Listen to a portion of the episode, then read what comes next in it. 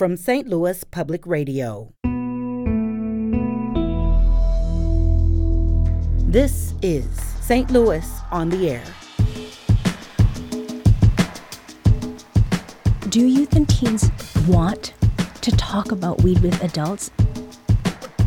Um, and I just don't want a lot of young kids to get to it with no information about it. I, I will probably use cannabis and marijuana interchangeably, but we know that it is more factually correct to call it cannabis. But if it's, you know, that is one great point of conversation to say to your kids, like, what have you heard? What do you call it? Don't do it. Stop doing this. I'm going to start taking stuff away if you do it. Then after she calmed down and came to it, she was like, just don't let it ruin anything you have going on. What are your goals? What does success look like for you? By the way, not for me, right? Mm-hmm. What does success look like for you? And what choices that you make or can you make that can put you closer to or further from that? I'm Elaine Cha. Recreational cannabis has been legal in Illinois for a few years now, but Missouri voters last November approved its recreational use and it became legal on December 8th. So today, how to talk with young folks about legal cannabis. I want to hear more conversations about just uh, facts about marijuana and what it can do to your brain um, at an early age if you use too much of it and things like that. Minors have more access to cannabis products on both sides of the Mississippi River. In 2019, before both Illinois and Missouri legalized recreational cannabis use, the Center for Disease Control's Youth Risk Behavior Survey found that about a third of Missouri high schoolers surveyed had tried marijuana at least once. In Illinois, it was a few percentage points higher. A little over 16% of those Missouri high schoolers also admitted to using marijuana at the time of the study. If that was then, what's the situation now? How can adults speak with, not just to or at, minors of all ages about cannabis? Joining me in studio to talk about that is Nicole Dawsey, Executive Director of the nonprofit agency Prevent Ed. Nicole, welcome to the program. Thanks for having me. Grateful to be here. What is Prevent Ed? Prevent Ed has been around since 1965. We used to be known as the National Council on Alcoholism and Drug Abuse, but we're the same organization. Mission remains the same, uh, but we changed our name in 2020. And our mission is to reduce or actually prevent the harms of alcohol and other drug use. And we do that in three ways education, early intervention, and advocacy, and we serve the eastern region of Missouri. And when you say early intervention, mm-hmm, mm-hmm. what does that mean? Well, so our prevention programs begin in kindergarten. And um, that's something that I think often takes people by surprise because they're like, why are you talking to kids about, you know, kindergartners about drugs. And of course, that's not exactly what we're doing. We can get into that. Um, but really, when we say early intervention, what that means is for perhaps young people who have started to experience some challenges or difficulties with substances, are getting in trouble at home and at school, and we can help navigate them um, onto maybe a healthier path for them. You've talked about the name change um, from NCADA, National Council on Alcohol and Drug Abuse, to Prevent Ed. And on the Prevent Ed website, currently, there's a message featured there join us in spreading solutions, not stigma. Does that messaging reflect what motivated the organization's name change? A, thousand percent, actually. Um, so the words alcoholism and drug abuse have really fallen out of favor in the last couple of years. Um, and just like in other fields, um, like domestic violence and around um, the the completion of suicide as opposed to committing suicide, there's a lot of movement to create more person first language, and that's it's always been a huge part of what we at Prevent do is talking about you know how how can we address these issues and have conversations that aren't stigmatizing, that don't put people in certain boxes, that don't make people feel attacked. And prevention and education are two of the hallmarks of how we do that. So we decided to really lean into the name. But it is important that prevention and education can occur even with adults. So while we serve about 65,000 kids a year, uh, we also uh, work with a lot of adults doing exactly what we're going to do today, which is how do you talk to your kids or the kids in your life about these things? Mm-hmm. Now, medical marijuana passed by ballot initiative, in other words, voters approved it into Missouri law uh, in 2018. And then this past November, as we'd mentioned at the top, recreational use, growth, and manufacturing of cannabis products became legal, again by voter approval. And at the start of the year, you wrote a commentary published in the Missouri Independent.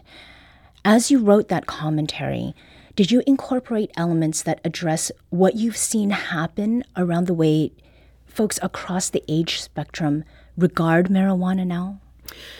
Yeah, I think so. And so the day after Amendment 3 passed, my phone personally and our agency phone was blowing up because people were wondering, okay, now what? How do we talk to our kids?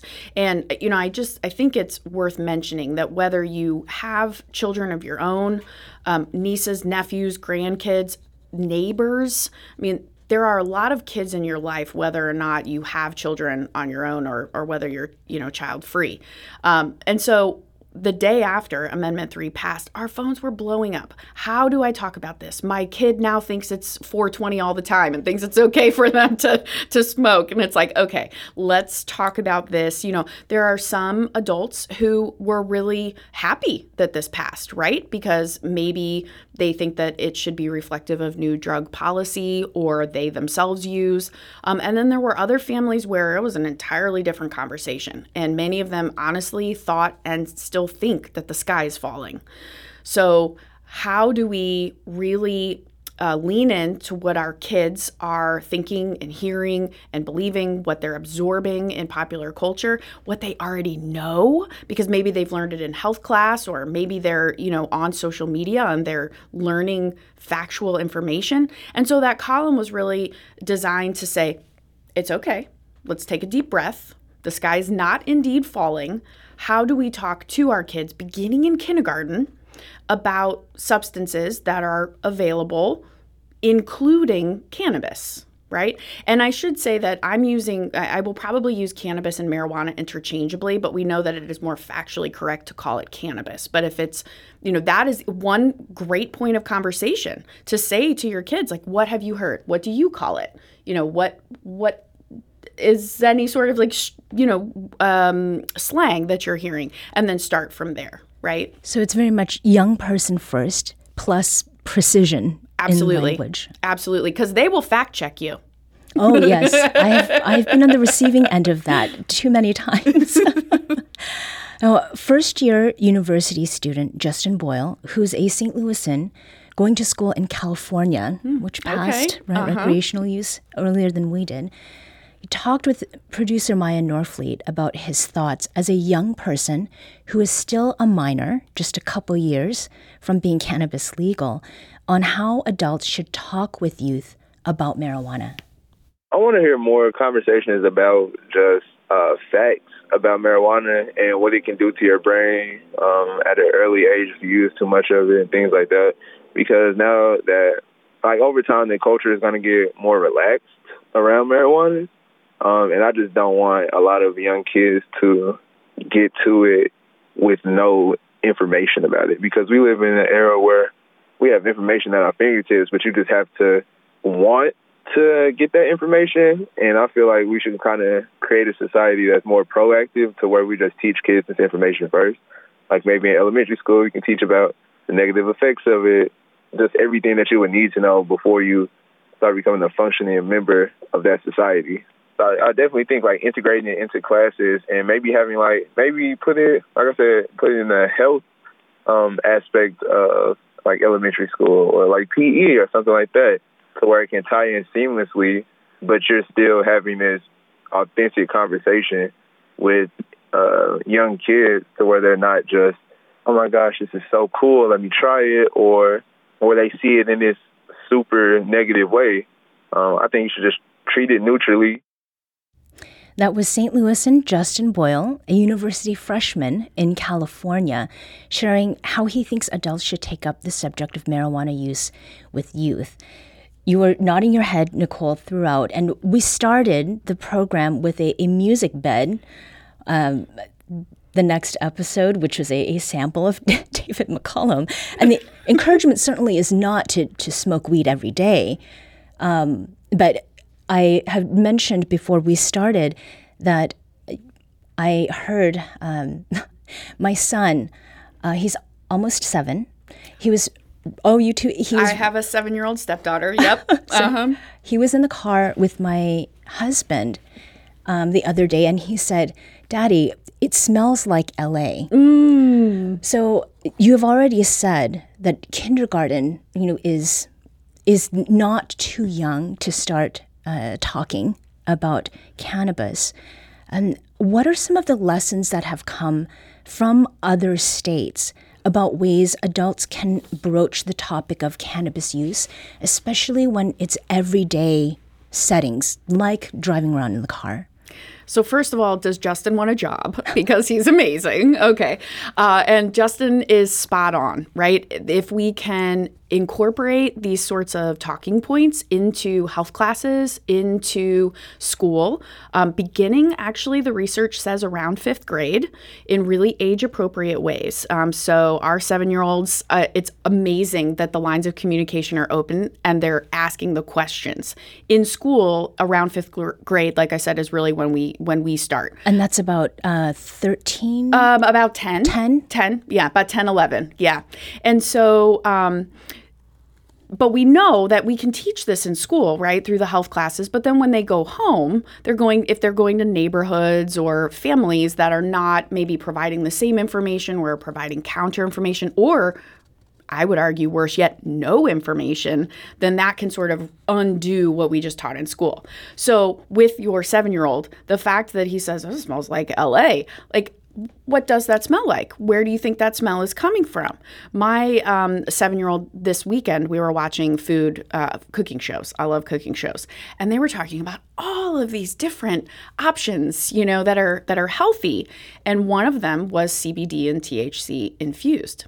And my seven year old goes, Oh, that, that looks really good. And I said, Well, I said, you know, your brain is not ready for that yet. And she says, Well, how old do I have to be?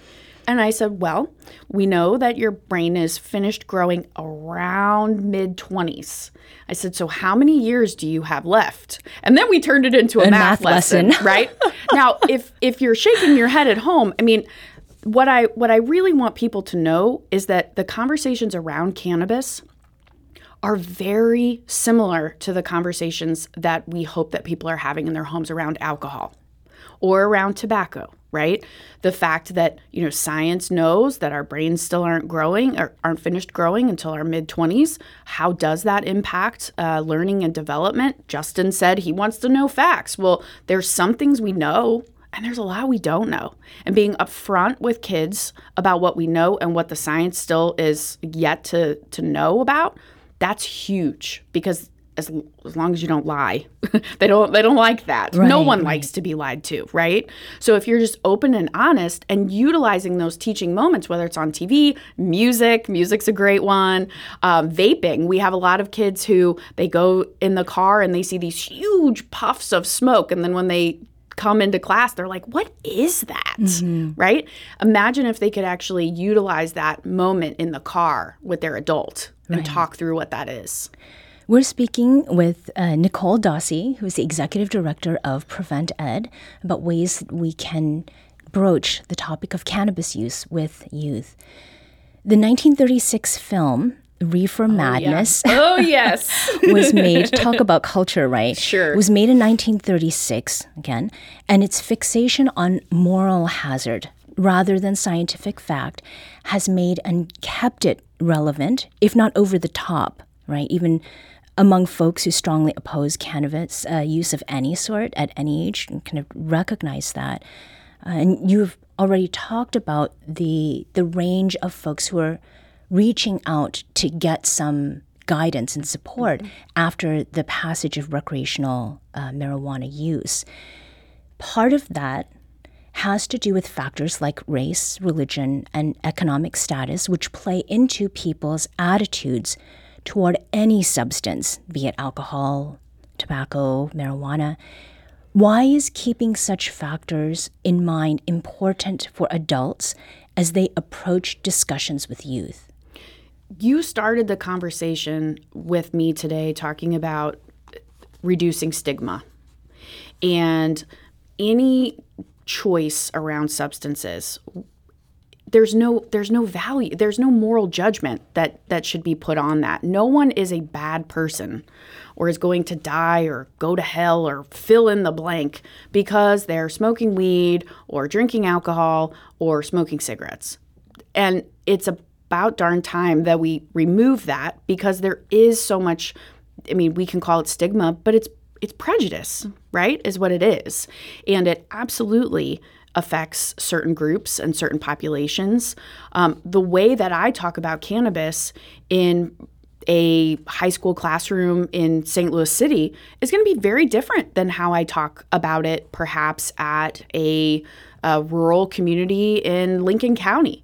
Not that the substance doesn't impact their brains and bodies the same, but we have to be really honest with ourselves about what society um, says about the substance in those, uh, what uh, enforcement looks like in those communities, um, and what sort of home expectations are.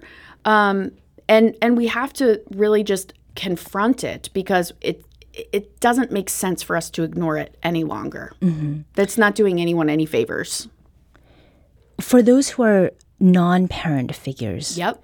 are there facets that they, such as teachers or coaches, for example, that they should be mindful of in talking with youth about cannabis?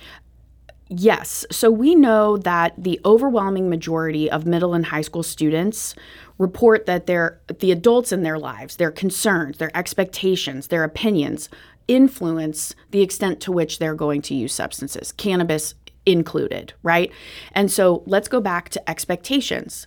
You're not saying you're going to hate them forever if they do these things, but you are saying this is my expectation that you will not, or that you will report it to me, or you will be open with me, or whatever is the expectation. My hope is that it would not be doing it before 21, right? Because that's in line with with what we passed. But what happens if you violate that expectation? Those conversations can really begin in middle school, mm-hmm. saying, What do you think an appropriate consequence would be? And thinking about that together. And that's again for a Girl Scout leader, a coach, a aunt, or an uncle, um, having those open conversations and involving the kids and the young people in them as well. Mm-hmm. So acknowledging their agency. Absolutely. Yes, they have tremendous power. Tremendous power. Another young person we heard from is Malik Jefferson, a 19 year old freshman at Southern Illinois University, Edwardsville. He spoke candidly mm-hmm. about the conversations he had as a mid teen mm. with his mother about smoking marijuana. Um, so, my experience with like um, talking to my mom about, about like my use of it as a young teenager, it was like it was a little difficult because you know you have so much like ahead of you and the ex- expectations of you are so high with being in like high school. Especially I was only a sophomore at the time, I believe. So like I'm right at the peak of like getting my high school stuff together, going to college. That was like the main focus of it was like, oh, don't mess your life up because of it. Like that's like I think that's the first thing that comes to people's mind. So the first time she when she found out that I was using it, um, she I was cleaning my room. So like I was like my, my guard was down and she walked in and I think she saw the um one of the wraps that I used and then that's why she was like, but she knew I wasn't smoking like just a rap. So I, that was like her way of. That's how she found out. And then her first response was just, it was anger at first because like of course, and then it was um after she calmed down. Her first reaction was like, "Don't do it. Stop doing it. I'm gonna start taking stuff away if you do it." Then after she calmed down and came to it, she was like, "Just don't let it ruin anything you have going on." As a young person, I feel like the, from like an older person's perspective, they're like things should be when they're coming into that conversation of having a conversation with a younger person about cannabis use or abuse their first thought should be like to get them to understand, not to just be like, "Hey, don't do that." If you tell someone like, "Don't do that," it's like nine times out of ten, it's gonna like they're gonna want to do it more. So I feel like as an older person, you should come into the conversation like, "Hey, these are my concerns with it." But at the end of the day, I just feel like it should come from a point of understanding, not control. That was 19 year old SIUE freshman Malik Jefferson describing his experiences talking marijuana as a mid teen with his mother and his views on how youth and adults can approach discussion of cannabis. Nicole, what do you think about Malik's framing of understanding, not control? Yes. and I think if we could and and again, I by the way, I am not a perfect you know, step parent, my conversations do not always go well. They are very awkward sometimes, right? But if we could rewind a little bit, it would have been amazing if Malik's mom could have been planting some seeds about this earlier so that when she found out that he was using, she didn't completely freak out, mm. right? Which is a natural reaction. It's also a natural reaction to say, hey, what's going on? Why are you using it? Are all your friends using it? Is this how you're coping with stress? Um, do you are you bored? Are you just curious? Right? Just engaging in that conversation about the the why without being like, why are you doing this? Right? Mm-hmm. Um, and if we can have those conversations early and say like, I- I'm here, and again, this is my expectation of you. It, what's really cool is that Malik's mom came back and said, okay, I know I didn't handle that the best, but please just don't let it mess anything up.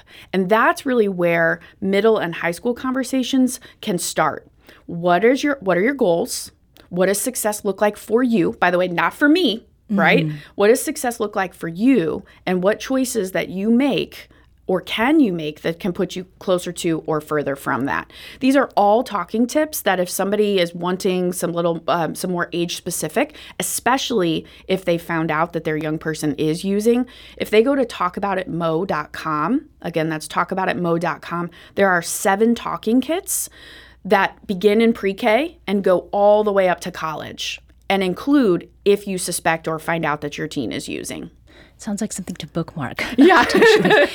In your experience, then, do youth and teens want to talk about weed with adults? And if so, which adults? Yes, they want to talk about it.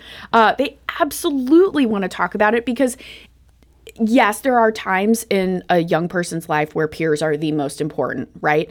And we also know that adults who they value as mentors, who they value as people who are not perfect, but people that genuinely care about them, who want what's best for them.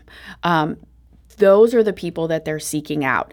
If we can utilize peers, right, like maybe juniors and seniors to talk to freshmen and sophomores, that is chef's kiss. Okay. But then if we can have some adults who generally like just just care, like kids and adults, you know who cares right? And you know who's coming from a place of this is what I'm I'm hoping for you. Um, they they want to talk and they are open.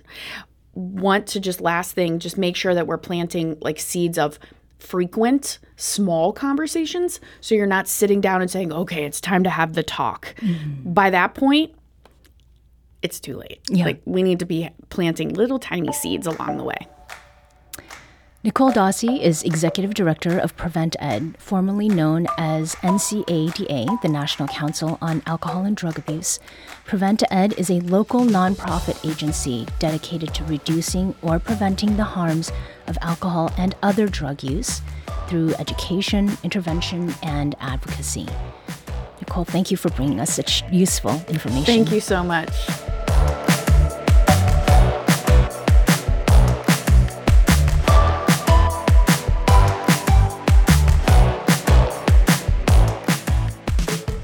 This episode was produced by Maya Norfleet. Our production intern is Avery Rogers. Audio engineering and podcast design by Aaron Doerr. Our executive producer is Alex Heuer. St. Louis on the Air is a production of St. Louis Public Radio. Understanding starts here. Podcast proudly supports St. Louis artists by using music from Life Creative Group. Do you find yourself regularly listening to episodes of St. Louis on the Air? Suggest us to a friend you think might enjoy our conversations and leave us a review and rating on Apple Podcasts on the App Store. It's the simplest way to help people discover our show. Thank you. St. Louis Public Radio is a member supported service of the University of Missouri St. Louis.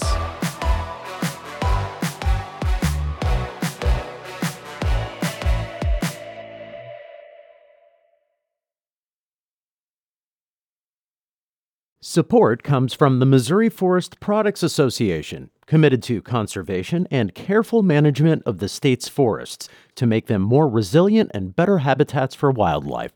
ChooseWood.com.